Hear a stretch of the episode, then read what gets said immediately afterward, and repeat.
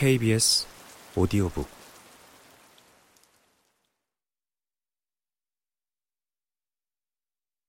그때 나는 이미 대학생이었다. 처음 선생님 집을 찾아갔을 때에 비하면 훨씬 어른스러워졌다. 사모님과도 꽤 친해진 뒤였다. 나는 사모님과 함께 있어도 거북하지 않았다. 마주보고 앉아 여러 가지 얘기를 나눴다. 하지만 특별할 것도 없는 잡담에 불과했기 때문에 지금은 전혀 기억나지 않는다. 다만 그 중 한 가지 뇌리에서 떠나지 않는 말이 있었다. 하지만 그 얘기를 하기 전에 먼저 말해두고 싶은 것이 있다. 선생님은 대학 출신이었다. 그건 나도 처음부터 알고 있었다. 하지만 선생님이 아무 일도 하지 않고 놀고 있다는 사실은 도쿄에 돌아와서 시간이 좀 흐른 뒤에야 비로소 알게 되었다. 그때 나는 어째서 아무 일도 안 하는지 의아스러웠다. 선생님은 세상의 이름이 전혀 알려지지 않은 사람이었다. 그렇기 때문에 선생님의 학문이나 사상에 대해서 경의를 표하는 사람은 선생님과 밀접한 관계를 맺고 있는 나 이외에는 있을 리 없었다. 나는 그 점이 아쉽다고 말했다. 그러면 선생님은 나 같은 사람이 사회에 나가 목소리를 내는 건 죄송스러운 일이다 라고 대답할 뿐 더 이상 들으려고 하지 않았다. 나한테는 그 대답이 겸손하다 못해 도리어 세상을 냉소적으로 보는 듯하게도 들렸다. 실제로 선생님은 가끔 옛 동창생 중에서 지금 유명 인사가 된 사람들의 이름을 열거하며 신랄하게 평하곤 했다. 그래서 한 번은 노골적으로 그 모순을 이러쿵저러쿵 지적해 보았다.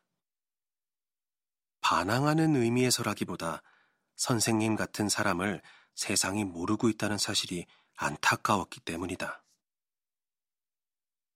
그때 선생님은 가라앉은 어조로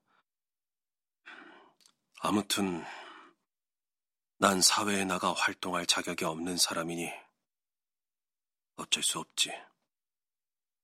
라고 대꾸했다. 선생님의 얼굴에는 어떤 짙은 감정이 역력히 드러났다.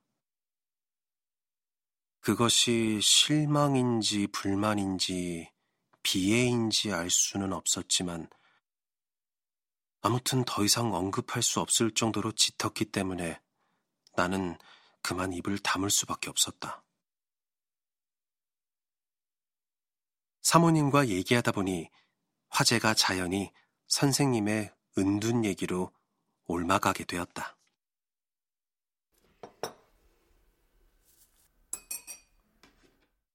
선생님은 왜 그렇게 집에서 사색하거나 공부하거나 하실 뿐 사회에 나가서 일하지 않으시는 건가요? 그 이는 안 돼요. 그런 일을 싫어하시거든요. 말하자면 그런 일은 의미가 없다고 판단하신 걸까요? 판단했는지 판단하지 않았는지 그거야 난 여자라 잘 모르겠지만 아마도 그런 건 아닐 거예요. 그래도 무슨 일인가 하고 싶겠죠. 그러면서도 못하는 거고요.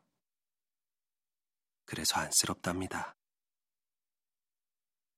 하지만 선생님은 어디 아프신 것 같지도 않고 건강해 보이시는데요? 물론 건강하세요. 지병 같은 것도 없고요. 그런데 왜 활동을 못 하시나요? 그걸 모르겠어요. 그걸 알 것 같으면 나도 이렇게까지 걱정되진 않을 거예요. 모르니까 안쓰러워 죽겠어요.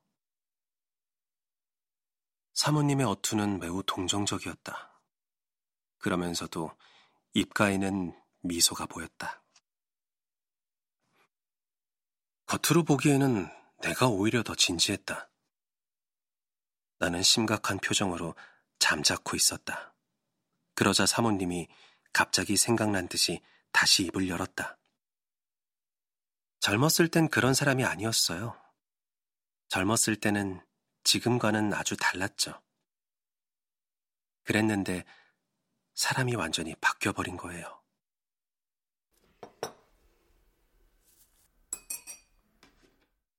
젊었을 때라니 언제를 말씀하시는 거죠? 하고 내가 물었다. 학창 시절이요. 학창 시절부터 선생님을 알고 지내셨어요? 순간 사모님의 얼굴은 발갛게 물들었다.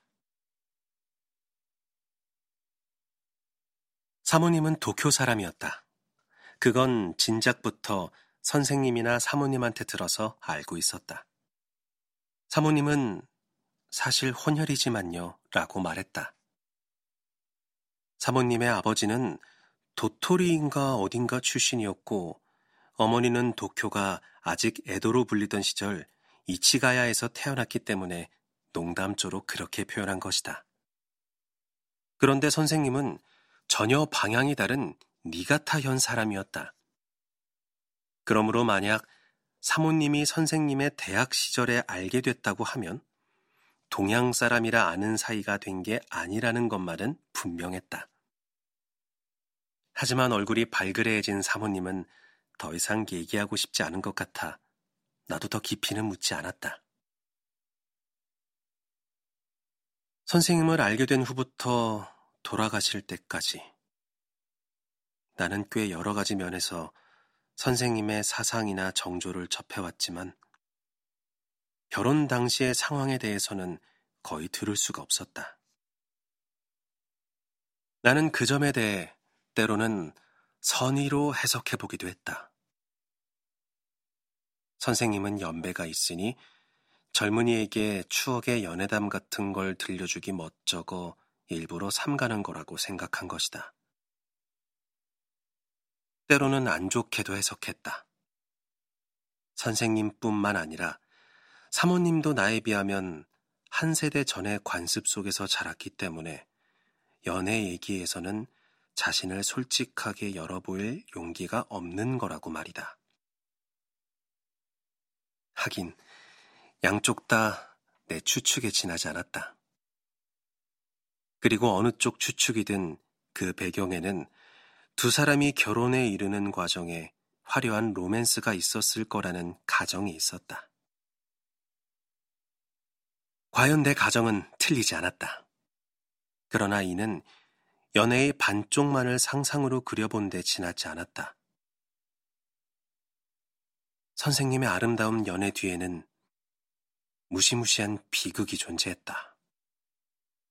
그리고 그 비극이 선생님에게 얼마나 비참한 것이었는지 연애 상대였던 사모님은 전혀 알지 못한다. 사모님은 아직도 모른다. 선생님은 그걸 사모님한테 숨긴 채 죽었다. 사모님의 행복을 파괴하기 전에 먼저 자신의 목숨을 파괴한 것이다. 나는 그 비극에 대해 지금은 아무 말도 하지 않겠다. 그 비극 때문에 맺어지게 되었다고도 할 수 있는 두 분의 애정은 앞서 말한 대로다. 두 분 다 나한테는 아무 얘기도 해주지 않았다. 사모님은 말을 조심하려는 생각 때문에, 선생님은 거기에다 그 이상의 깊은 이유 때문에. 다만 내 기억에 남아있는 일이 하나 있다. 언젠가 벚꽃이 한창 만발했을 때 나는 선생님과 함께 우에노 공원에 갔다.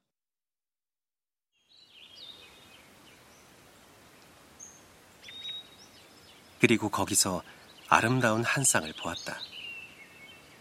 그들은 다정하게 꼭 붙어서 벚꽃 아래를 걷고 있었다. 장소가 장소이니만큼 꽃보다는 그들을 쳐다보는 사람이 많았다. 신혼부부 같군요. 하고 선생님이 말했다. 사이가 좋아 보이는데요? 내가 덧붙였다. 선생님은 쓴 웃음조차 짓지 않았다. 두 남녀가 시야에 들어오지 않는 방향으로 발길을 돌렸다. 그러고서 내게 이렇게 물었다.